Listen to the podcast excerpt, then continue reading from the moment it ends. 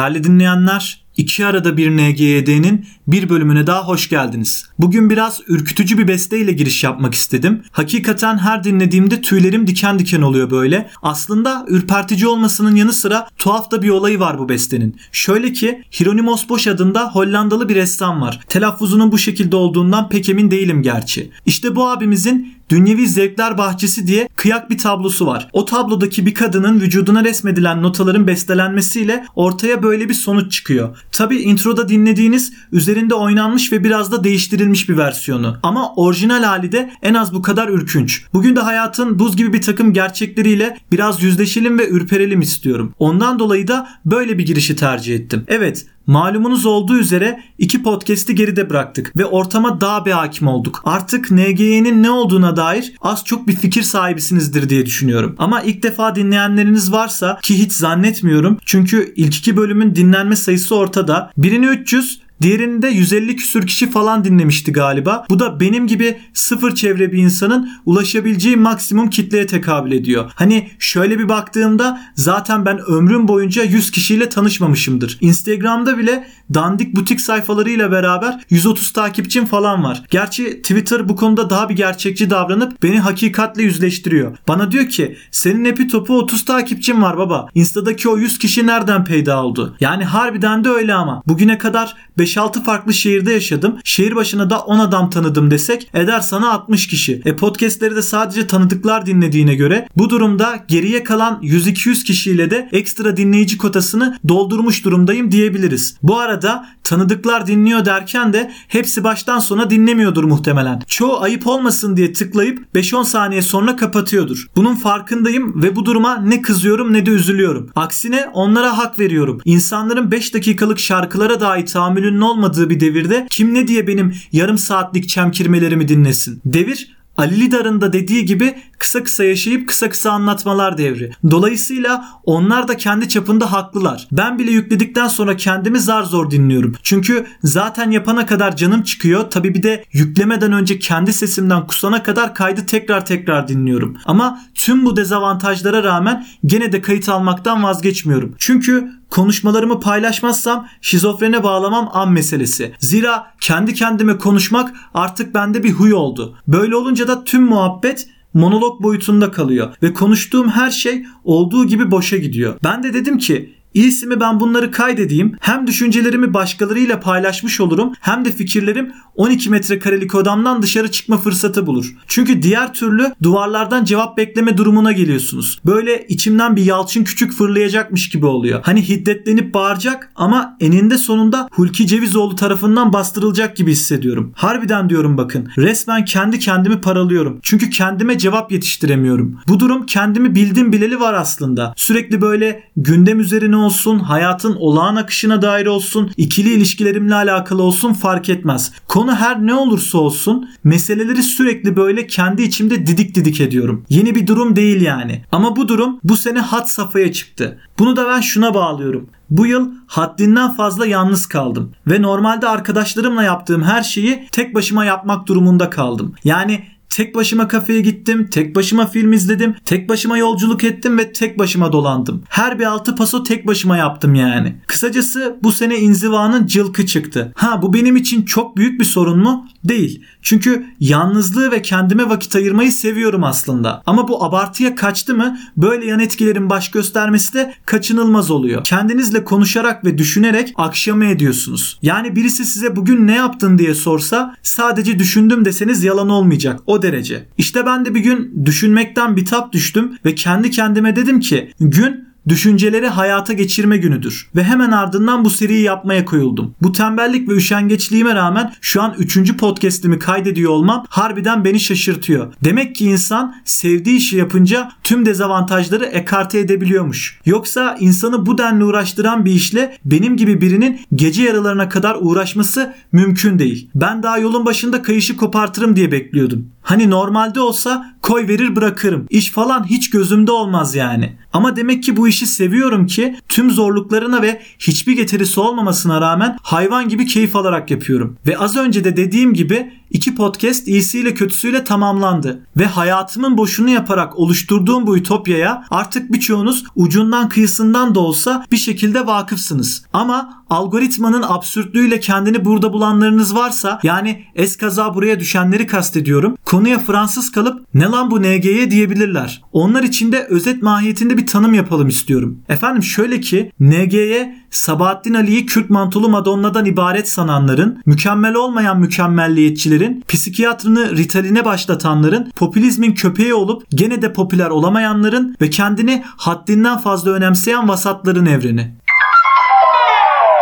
Şimdi böyle kitabın ortasından girdik ya muhtemelen yeni gelenler nereden çattık bu hastasına diyorlardır. Yapacak bir şey yok. Zaman her şeyin ilacı. Onlar da zamanla alışırlar elbet diyelim ve ilk günden beri civarda takılan sizlere dönelim. E ne yaptınız görüşmeyeli? Nasılsınız? Var mı hayatınızda bir değişiklik? Aslında pek de umurumda değil. Sırf lafı kendime getirmek için soruyorum. Çünkü benim hayatımda baya büyük bir değişiklik oldu. Bildiğiniz üzere ruhsatımı bekliyordum ve iki ayı geçen bir bekleyişin ardından nihayet alabildim. Şükür kavuşturana yani. Harbiden nasıl bir süreçti öyle ya? Cidden çok fazla bekledim. Hani bir ara beklemekten öyle bir tribe girdim ki neyi beklediğimi unuttum. Sonra bir gün beni aradılar. Gel ruhsatını al dediler de ha dedim bizim bir ruhsat işi vardı. Sonra tören yapıldı. Rutin imzalar, gerekli işlemler falan derken ruhsatı aldık çok şükür. Çok büyük bir değişiklik diyorum ya. Değişen ne diye sorsanız aslında pek de bir şey yok. Bundan iki ay öncesinde işsiz bir avukat adayıydım. Şimdi ise işsiz bir avukatım. Yani resmiyette bir sınıf atlama var ama hala serflerden hallici bir yaşantıya sahibim. Ne yapacağım böyle gerçekten bilmiyorum. Zaten kararsızlık bir illet gibi yakama yapışmış durumda ve ileriye dönük ne olacağını dair hiçbir fikrim yok. Kocaman bir sis bulutunun içinde öylece yürüyorum sanki. Her yer flu ve ben oturduğum yerden bir şeylerin netleşmesini bekliyorum. Hayatımı şekillendirme sürecim olduğu gibi benden bağımsız ilerliyor. Geleceğimi tayin etmek tamamen bana ait değil. Bunu zaten kabul ediyorum da bu benden bağımsız şartların da artık biraz olsun olgunlaşmasını istiyorum ve bazı şeylerin de artık normale dönmesini bekliyorum. Mesela bölümünü okuduğum mesleği icra etmek için araya birilerini sokmam gerekmesin. Yani her iş görüşmesinde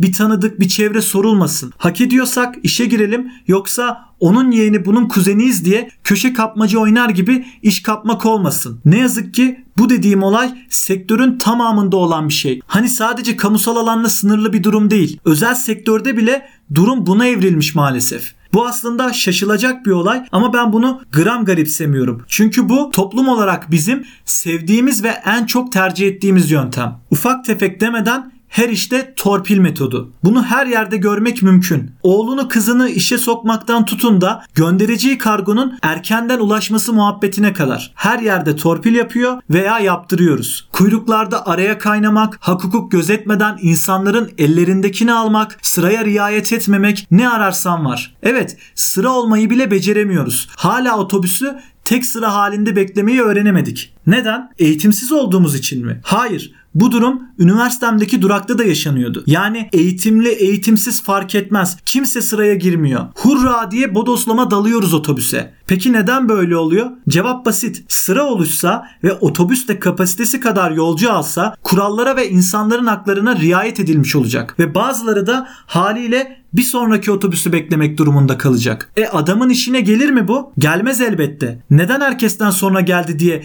diğer otobüsü beklemek zorunda kalsın ki değil mi? Omuz atıp aradan sıvışmak varken insan gibi diğer vasıtayı beklemek adam için bir zul çünkü. Bu tipler yüzünden kurallara uyan veya uymak isteyen kimselerin de işi zorlaşıyor. Çünkü adam şunu diyor. Sistem öyle bir işleyişe sahip ki benim kurallara uymam hiçbir anlam ifade etmiyor. Çünkü onlar kurallara uymadı diye herhangi bir yaptırıma tabi tutulmuyorlar. Bense kurallara uymama rağmen vaat edilenle mükafatlandırılmıyorum. Hatta bazen sonuçlar benim için ceza mahiyetinde oluyor. Yani torpile veya tanıdığa başvurmadığımdan işe alınmıyorum. Otobüse, metroya insan gibi binmeye çalışınca binemiyorum. Ya da binsem de ayakta kalıyorum. Ama onlar işi de kapıyor, otobüsteki yerini de. E o zaman ben ne demeye kurallara uyayım ki? Ben iyisi mi onlara uyayım belki bir netice elde ederim. Yani sistem kendi içinde kendi şark kurnazlarını yaratıyor. Ve bu artık değiştirilemez bir hal almış durumda. Yani bu böyle gelmiş böyle gidiyor ve böyle de gidecek. Neden bu kadar emin konuşuyorum? Çünkü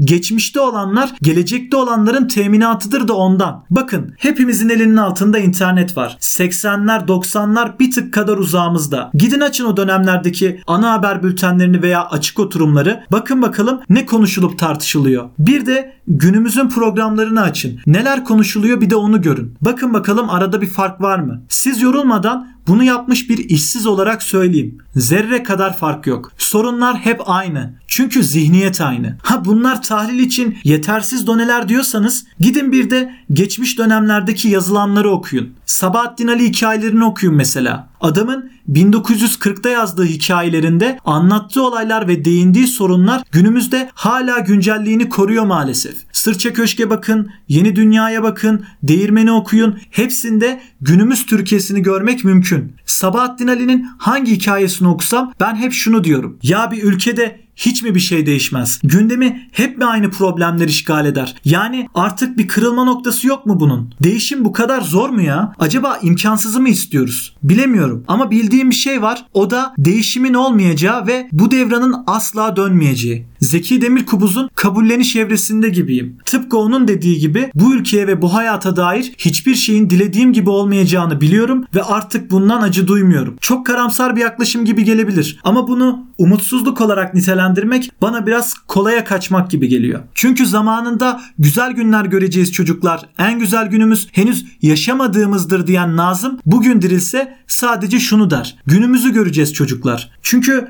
Önünü göremediğin bir düzende güzel gün göreceğini düşünmek sadece kendini avutmak olur. Aslında bu bir kandırmaca ama Nazım'a olan saygımdan avutmak demekle yetiniyorum. Boşa umut tacirliği yapmanın bir anlamı yok bence. Korkmayın coğrafya kaderdir gibi bir sona bağlamayacağım. Zaten her iki solcudan birinin tweet'i bu. Acaba İbn Haldun bu sözü ederken mevzunun buralara geleceğini düşünmüş müydü? Sanmıyorum ama ben zaten bu konuda daha çok Sabahattin Ali çizgisindeyim. Çünkü onun öyküleri son derece acımasız ve gerçekçi bir düzlemde ilerliyor. Bence Sabahattin Ali gerek yaşadığı dönem gerekse de ilerisi için pek de iyimser bir tablo çizmemiş. Ben de tıpkı onun gibi bir iki nesil sonrası için pek ümit var değilim. Hani bizim kuşak zaten araya gitti ama bu Z kuşağından Einstein'lar falan bekleyenler var ya işte ben onlardan değilim. Rednecklere dönüşmeyelim yeter bana. Ha bir de yeri gelmişken Sabahattin Ali dedik ya adamı Kürk mantolu Madonna'yı indirgemekten vazgeçin artık. Valla ne zaman muhabbeti açılsa direkt Kürt mantolu Madonna diyorsunuz. Gına geldi artık. Tek okuduğun kitap o diye en iyisi de o olmak zorunda değil arkadaşım. Diğer başarılı eserlerini gölgede bırakan bu tavrından vazgeç lütfen. Adamı da kitabı da sal bir zahmet. Böylelikle biz de rahat rahat Sabahattin Ali sevgimizden söz edelim. Evet Sabahattin Ali sevgimizden. Bizi bize anlattığı için seviyorum kendisini. Aslında düşüncelerini dürüstçe ve direkt olarak anlatan herkesi seviyorum. Tanıyıp tanımamam mühim değil. Fikirlerini duysam yeter. Açık, anlaşılır ve doğrudan konuşanlar her zaman baş tacıdır. Evet madem ki dejenere toplum dedik, torpil ve liyakatsizliği eleştirdik. O halde burada es geçilmemesi gereken bir isim daha var bence. O da Mahsuni Şerif. Hani dedik ya az önce iş istiyoruz tanıdık soruyorlar. Varsa yaşadın yoksa el mahkum ona buna minnet eylemeye devam. Başka çaren yok. Çünkü büyükler böyle öngörmüş. İşte tam da bu noktada Mahsuni Baba'nın dediği yere geliyoruz. Yani bizi tanımladığı kısma. Diyor ki Mahsuni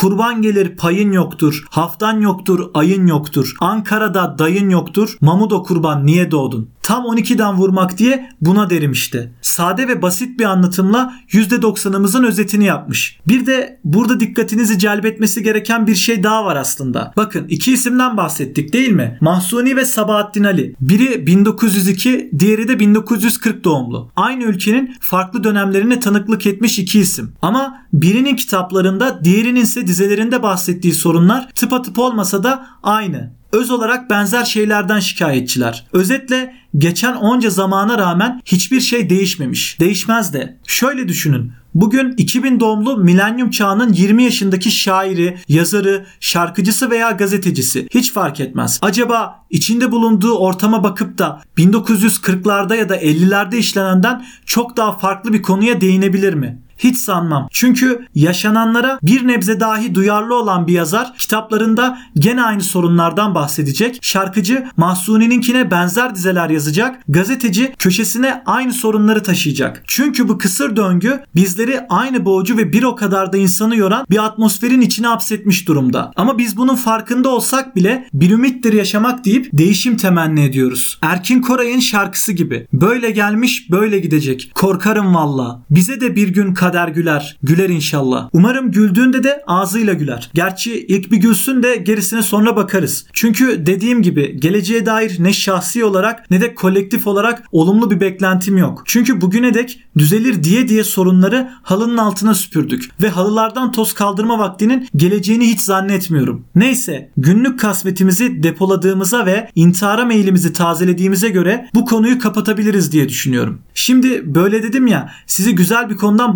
bahsetme beklentisine sokmuş olabilirim. Ama birazdan anlatacaklarım sizde oluşan bu hissiyata bayağı bir tezat düşecek. Zira ne yazık ki bu karamsar başlangıca rağmen gene iç karartan bir konuyla muhabbete devam edeceğim. İnanın ben de olumlu düşünmek, pozitif bir insan olmak ve olaylara daha iyimser bir perspektiften bakmak istiyorum. Ama buna ne gündem ne de Twitter müsaade etmiyor. Ve aslında ikisi de bir nevi bir uyuşturucu gibi. Yani her dozda ölüme bir tık daha yaklaştığınızı biliyorsunuz fakat almadan da duramıyorsunuz. Tam olarak durum bu. Her gün ilk Google'ladığım şey son dakika haberleri. Ardından Twitter trend topikleri geliyor ve şöyle bir bakıyorum da gündemde beni mutlu edecek tek bir tane bile gelişme yok. Bunun yanı sıra zaten her trend topik ömrünüzden bir 10 yılı götürüyor. Ve ben sinirlerim gerilmiş bir biçimde güne merhaba diyorum. E tabi bu da pek hoş bir durum sayılmaz. Ama engel de olamıyorum. Elimde değil. Bu noktada Twitter hem irademin zayıflığını gözler önüne seriyor. Öte taraftan da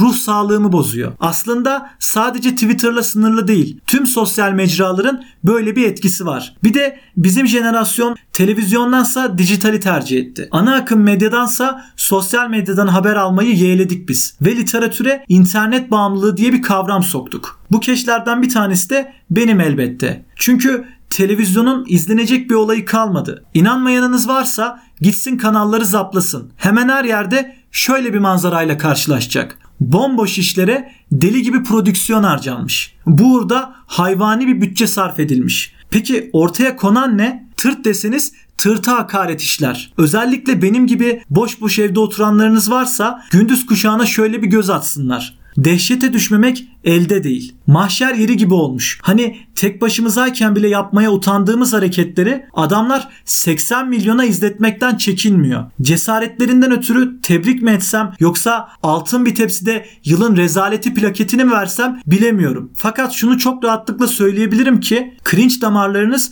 patlama raddesine geliyor. Bütün bu şaklabanlıklar tam gaz akşama kadar sürüyor. Sonra akşam oluyor ve siz ana haber bültenini beklerken kendinizi bir sansür cehenneminin içinde buluyorsunuz. Şöyle ki güya spiker gündemle ilgili gelişmeleri aktarıyor ama siz kendinizi sağır olmuş gibi hissediyorsunuz. Çünkü tüm yayın boyunca tek duyduğunuz şey şu. Spiker abi abla anlatmaya devam ediyor. İşte Esenler'de kavga çıktı, meydan dayakları, Tarantino filmlerini aratmayan sahneler, meclis darbede vesaire vesaire. Ama siz sadece bunu duyuyorsunuz. Bu da günümüzün bir başka acı gerçeği. Aslında geçmişten bugüne süre gelen bir problem bu. Sansür ve yasaklar. Hangi döneme giderseniz gidin yasaklanan bir kitaba, sansürlenen bir şarkıya veya müdahale edilen yayınlara rastlamanız mümkün. Yaşar Kemal'den Sabahattin Ali'ye, Atilla İlhan'dan Adalet Ağoğlu'na hatta Sait Faik'e kadar kitapları yasaklanmış onlarca yazar var. Bir ara Musa Eroğlu'nun yolun sonu görünüyoru söylemesi yasaklanmış. Gerekçe de ne biliyor musunuz?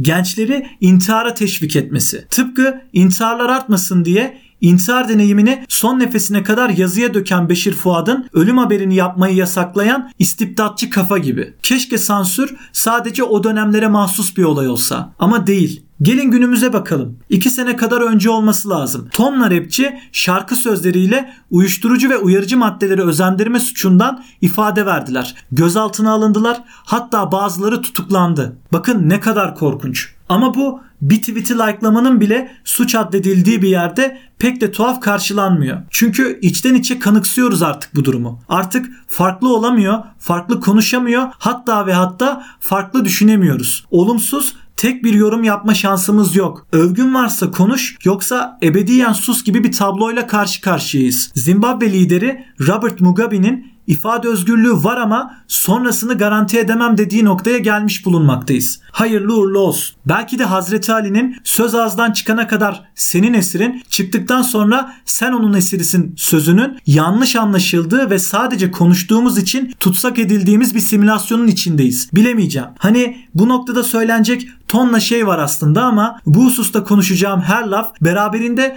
başka bir politik söylem doğuracak. Açıkçası çok da siyasete girmek istemiyorum. Çünkü nedendir bilinmez kurduğum her siyasi cümle sonrası odamda sıcaklık bir santigrat daha düşüyor. Dolayısıyla fazla ifade hürriyetiyle hipotermi olmadan bu mevzuyu kapatmanın daha sağlıklı olduğu kanaatindeyim. Ama şunu da söylemeden edemeyeceğim. Gidişat hiç iyi değil. Çünkü ülkede öyle bir kesim peyda oldu ki büyüklere gerek kalmaksızın cezamızı kesiyor. Yani hoşuna gitmeyen ne varsa kendince meşru gerekçelerle onu yok etmek istiyor. Hayır o dizi yayından kaldırılacak. Çocuğum şiddete meyilli oldu. Hayır o şarkı yapmayacak. Onun yüzünden çocuğum sigaraya başladı. Hayır böyle mizah olmaz. Milleti küfürbaz mı edeceksiniz? Toplumun ahlakı bozulacak. Bu nasıl sahne? Hayır bunu yapamazsın. Değerlerimize aykırı. Kültürümüz, ahlakımız, örfümüz, adetimiz bitmek tükenmek bilmeyen tonla saçmalık keyfimizin içine eden tayfa. Size söylüyorum. Harbiden çok doluyum size. O kadar doluyum ki belki de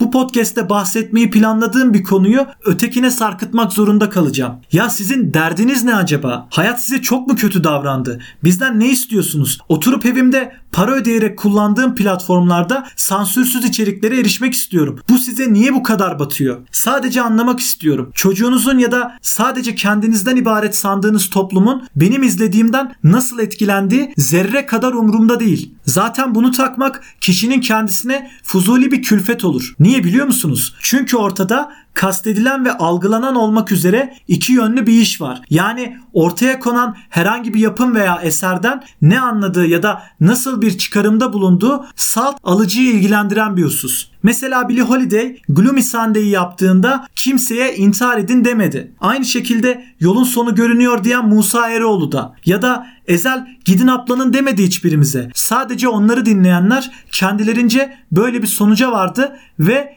ya maddeye düştüler ya da intihara kalkıştılar. Yani sizin çocuklarınızı kimse kötü etkilemedi. Sadece siz kurguyla gerçeği ayırt edemeyecek kadar vasat çocuklar yetiştirdiniz. Hepsi bu. Şimdi de beceriksiz ebeveynliğinizi kimsenin üzerine yıkmaya kalkmayın. Tamamıyla sorumlusu sizsiniz. Mesela Pokemon izleyip uçmaya kalkan çocuğu düşünün. Bundan Pikachu mu suçlu yoksa Squirtle mı? Bir de şöyle bir durum var. Neden uçmaya kalkıyor da balbazardan etkilenip yaprak fırlatmaya falan kalkmıyor? Durumu minimum hasarla kotarabilirdi böylelikle. Bilmiyorum ama ortada baya saçma bir durum var. Çünkü bunu beğenmedim öyleyse görmezden geleyim demek yerine ben beğenmediysem kimse izlemeyecek diyen bir kafa türedi. Pardon da sen kimsin? Nesin yani? Toplumsal ahlak normu mu yaratıyorsun? Sen oturduğun yerden Seneca falan oldun da bizim mi haberimiz yok? Sakin ol şampiyon. Otur yerine ve dinle. Hoşuna gitmeyen her şeyi böyle fütursuzca linçlemek ve aleyhinde kamuoyu oluşturmak ya da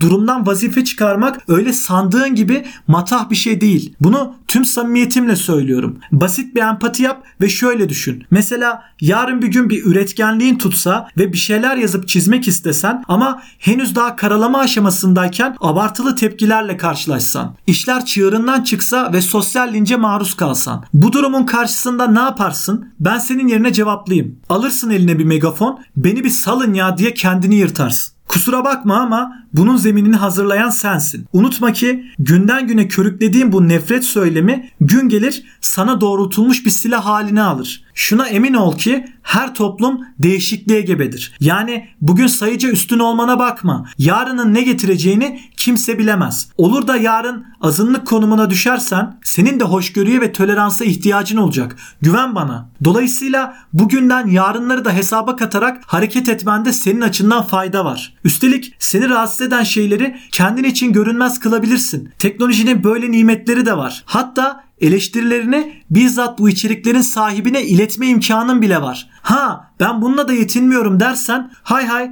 buyur tonla beleş platform var. Çık oralarda bu işlerin yanlış ve saçma oluşundan bahset. Tüm bunlara eyvallah. Baş göz üstüne. Yeter ki bizi zevklerimizden mahrum bırakma. Ağzımıza gen vurmaya çalışma bizim. Zaten bunu belli bir yere kadar yapabilirsin. Çünkü en nihayetinde düşünceler hapsedilemez. Akıntıya kürek çekme diye söylüyorum. Söylüyorum söylemesine de sanki kendim söylüyor kendim işitiyorum. Çünkü böyleleri bizleri dinlemez. Sadece bize belli başlı sıfatlar isnat ederler. Bunların hepsi birer damgalama makinesidir adeta. Farklı bir şey mi söyledin? Pat yapıştırırlar yaftayı. Sorguladığın ve irdelediğin için ne homofobikliğin kalır ne cinsiyetçiliğin ne de faşistliğin. Yani mevzuyu tam manasıyla idrak edebilme adına her açıdan bakmaya çalışman onlar için bir damga sebebidir. Sadece öneri babında ortaya bir fikir attığım için neden seksist oluyorum ya da ırkçılıkla itham ediliyorum? Veya neden ismimin önüne kadın düşmanı yazılarak adıma hashtagler açılıyor? Bunu anlamakta güçlük çekiyorum bazen. Ben bu saydıklarınızın hiçbiri değilim. Kimseye bir düşmanlığım yok. Birisine kim besleyemeyecek kadar üşengecim. Sırf sizi düşünerek söylüyorum. Bu kadar nefretin yükünü taşımak ağır olmuyor mu? Hani bu hamallığa ne gerek var? Şu cümleme dahi hamalları aşağıladığımı düşünüp karşı çıkacaklar var memlekette. Merak etmeyin. Kimseyi aşağılamıyorum. Kimseye hakaret de etmiyorum. Sadece rahatsızlığımı dile getiriyorum. Öyle bir ortamın içindeyiz ki ortamda herkesin kutsalları ve kırmızı çizgileri var. Ve bunlara dokunan da yanıyor. Dokunmaktan kastım da öyle yıkmak ya da zarar vermek falan değil. Sadece eleştirmek veya ironi yapmak. Bunları ise yapmak adeta imkansız. Yapınca da büyük küçük demeden bedeller ödemek durumunda kalıyorsunuz. Ve bunu sadece özgürlük karşıtları değil, her iki kelimesinden birinde özgürlükten dem vuranlar da yapıyor. Mesela ifade özgürlüğünün kısıtlanmasından ötürü ağır yaptırımlara maruz kalmış biri çıkıp iki komedyenin tutuklanması için ön ayak olabiliyor. Ferhan Şensoy birçok kültürlü geçinen entelektüel bireyler tarafından kitabındaki karakterlerin birinden ötürü ağır tepki ve ithamlara maruz kalabiliyor. Bu ve bunun gibi durumlarda üreten insanları ciddi manada sığ bir alana hapsediyor. Çünkü gazeteciye yazma, karikatüriste çizme, komedyene ise konuşma diyoruz. Benim bile ya kitlem yok bir şeyim yok ama orijinal hali bir buçuk saat olan podcast'i oradan kes buradan kırpla yarım saate kadar düşürüyorum. Niye böyle yapıyorum peki? Dinlenmez diye mi? Yo yarım saat yapıyorum da kim dinliyor sanki? Kesiyorum çünkü korkuyorum. Tehlikeli sularda yüzmekten, başıma bir iş gelmesinden, bu rahatsız tiplerden birinin eskaza beni keşfetmesinden korkuyorum. Yani hepimiz dar alanda kısa paslaşmaya mahkumuz artık. Pekala tüm bunların gölgesinde bir şeyler üretmeye çalışan insanları eleştirmeye hakkımız var mı gerçekten? Misal komedyenleri ele alalım. Mesela son zamanlarda oldukça revaçta olan Konuşanlar adında bir talk show var. Seversin ya da sevmezsin bir şey diyemem. O herkesin kendi bileceği bir iş. Ben zaten şimdi başka bir konuya değineceğim. Bildiğiniz üzere bu konseptin sahibi Hasan Can Kaya. Konsept de şu şekilde işliyor. Komedyen izleyicilere sorular soruyor. Aldığı cevaplar üzerinden de şovu yürütüyor. İnteraktif bir oyun yani. Geçtiğimiz bölümlerden birinde de Hasan Can diş hekimliği yapan bir kadına diş hekimliği dandiktir dedi. Ve diş hekimleri de inanılmaz bir biçimde galeyana geldiler. Twitter'ı bir açtım. Millet adama yardırıyor böyle. İşte dandik olan sensin. Konuşanlar kaldırılsın. Buna gülen de akıl yoktur. Yarın bir gün bir dişini ağrısın. Dolguna o dandik dedin bizler yapacağız gibi onlarca tweet. Siz çıldırmışsınız dedim ya. Yani orada adam aklına gelen ve komik olduğunu düşündüğü şeyleri söylüyor. Hepsi bu. Orada amaç eğlenmek ve gülmek. Goygo için oluşturulmuş bir ortam var orada. Adam mizah yapıyor ya mizah. Yani ulusa sesleniş konuşması değil. Bu kadar kasmanın ne alemi var? Kaldı ki Hasan Can kanaat önderi değil bir şey değil. Onun dandik demesiyle diş hekimlerinin ülkedeki itibarı mı zedelenecek? Rahat olun yani. Elbette ki önemli bir mesleğiniz var. Bunu sizler kadar biz de biliyoruz. Ama Birazcık da ofansif mizaha açık olun. Ne var yani? Ki bu hayatımda gördüğüm en masum ofansif mizah. Siz buna böyle kazan kaldırıyorsanız demek ki yabancı komedyenleri çarmıha falan gerersiniz. Yani bir bakın George Carlin'e, Bill Hicks'e, Dave Allen'a, efendime söyleyeyim Ricky Gervais'a, Louis C.K.'ye, Doug Stanhope'a, Catherine Ryan'a ki benim en çok güldüğüm kadın komedyendir kendisi. Bu isimlerin sahnelerini bir izleyin. Konuları ele alış biçimlerine bir bakın. Doug Stanhope'dan No Refund Friends'i izleyin mesela. Ve o şovun Türkiye'de sahne aldığını düşünün. Sahne sonrası Duck mekandan tek parça ayrılırsa büyük başarı. George Carlin'i ele alalım. Sizce ağzına geleni söyleyen böylesine bir komedyene bizim toplumumuz hazır mı? Veya George Carlin'de geçelim. Hadi o çok sert diyelim. Ricky Gervais'ın Afterlife dizisine bakın. Hani bu adamın en az ofansif olan işi diyebiliriz Afterlife için. Öte yandan merak da etmeyin. Bu adamı Afterlife ile tanımadım. Humanity de dahil olmak üzere birçok stand-up şovunu izledim. Golden Globe'daki sunuculuklarından da haberdarım. The Office'in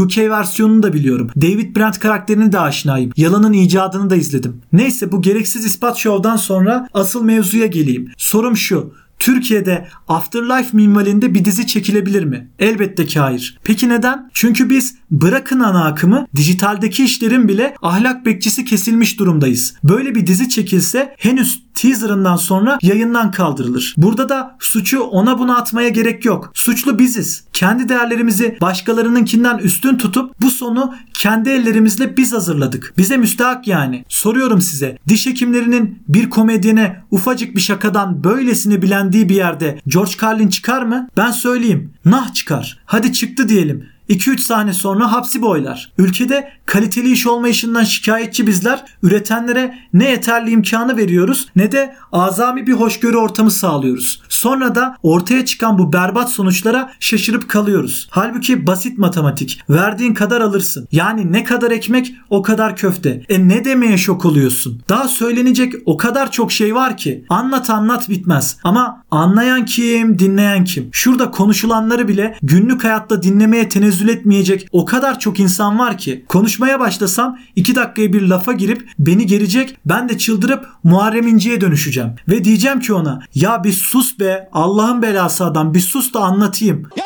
bir sus be! Allah'ın belası adam bir sus be! Lütfen ya bir sus mübarek adam! dinleyin. Derdimi anlatayım bir sus be! Ya bir sus mübarek adam. Derdimi anlatayım bir sus be. Sonra ortam 56 zaten. Uzlaşmanız söz konusu bile değil. Çünkü karşınızdaki kendini baştan ayağa sizden üstün görüyor. Kendine öyle bir değer atfetmiş ki zevklerimizi kendi normlarıyla düstur etmeyi hakkı olarak görüyor. Bu ve bunun muadili insanları en güzel Neyzen Tevfik tanımlamış. Demiş ki ben sana bok demem. Boklar duyar da ağır eder. Bir zerren düşse boka onu da mundar eder. Her podcast'te başlamadan önce küfretmeyeceğim, argo kullanmayacağım diye kendi kendime söz veriyorum ama kendime vermiş olduğum bu sözü üçtür bozuyorum. Argoya ara vermem lazım doğru ama öte yandan da Neyzen taşı gediğine koymuş yani anmadan edemedim. Kusura bakmayın. Neyse ne defansta ne de atakta faydası olmayan tayfa. Keşke biraz daha geniş düşünseniz de biz de sinir hastası olmasak. Farkındayım. Bugün çok mızmızlandım. Şikayetlerle dolu bir podcast oldu. Kusura bakmayın gerçekten. Ama şöyle güzel bir geçiş yapıp mutlu bir sona bağlayalım ki keyfimiz yerine gelsin. Her ne kadar olumsuzluklara tanık olsak da şartlar aleyhimize de olsa etraf bu densizlerle kaynıyor da olsa ülkemi seviyorum. Ve meydanı bunlara bırakacak değilim. Çünkü burası onların olduğu kadar benim de vatanım. Ne demiş Nazım? Dört nala gelip Asya'dan ve Akdeniz'e bir kısrak başı gibi uzanan bu memleket bizim. Olumsuzluklara rağmen devam etmek zorundayız demiş sonrasında. Bilekler kan içinde, dişler kenetli, ayaklar çıplak ve ipek bir halıya benzeyen toprak. Bu cehennem, bu cennet bizim diyerek. Hiyerarşinin yıkıldığı, emeğin karşılığının olduğu ve önümüze konana tamah ettiğimiz değil, hakkımızı alabildiğimiz bir düzenin inşası gerek demiş devamında. Kapansın el kapıları, bir daha açılmasın. Yok edin insanın insana kulluğunu. Bu davet bizim demiş. Ve bitirirken de farklılıklarımızın düşmanlık sebebi değil de zenginliğimiz olduğunu söylemiş. Ayrı düşüncelerden ayrı düşmenin doğru olmadığını dile getirmiş. Birey olmanın önemine dikkat çekerken toplumsal kalkınmayı da ihmal etmemek gerektiğini belirtmiş. Ve şöyle noktayı koymuş Nazım. Yaşamak bir ağaç gibi tek ve hür ve bir orman gibi kardeşçesine. Bu hasret bizim. Evet bu hasret bizim. Çünkü farklı düşüncelerdeki insanların birbirine düşman kesilmediği günlere hasret kaldık. Huzur içinde memleket meselelerini konuşmaya da öyle. Güzel bir gelecek mümkün. Yeter ki biz yılmadan mücadelemize devam edelim. Evet bu kadar umut tacirliği yeter bence. Bu mevzuyu da burada noktalayalım. Sizler de rahatlayın çünkü sona doğru yaklaşıyoruz. Gerçi buralara kadar dinleyenlerin sayısı bir elin parmağını geçmez diye tahmin ediyorum ediyorum ama ben gene de tam gaz çemkirmeye devam edeceğim. Çünkü ben bu yola Mahsuni'nin bahsettiği onlarca Mamudo'dan biri olduğum bilinciyle çıktım. Orada da zikredildiği gibi kim okuyup yazar seni, rüzgar değse bozar seni, ölsen kovar mezar seni, Mamudo kurban niye doğdun? Evet bir o yana bir bu yana savrulduğumuz kafaların çorba olduğu bir sohbeti daha geride bıraktık. Hieronymos boştan girdik, Mahsuni'den çıkıyoruz. Belki bu kültür şokuyla silkinip kendimize geliriz. Hadi hayırlısı bakalım diyerek Mamudo'ya istinaden birkaç selamla bu bahsi kapatalım. Ölünce mezar tarafından kovulacaklara, zalimin borusundan sağır olmuşlara, ölmesi doğmasından evla olanlara ve son olarak da Ankara'da olmayan dayıma selam olsun. Görüşmek üzere, hoşçakalın.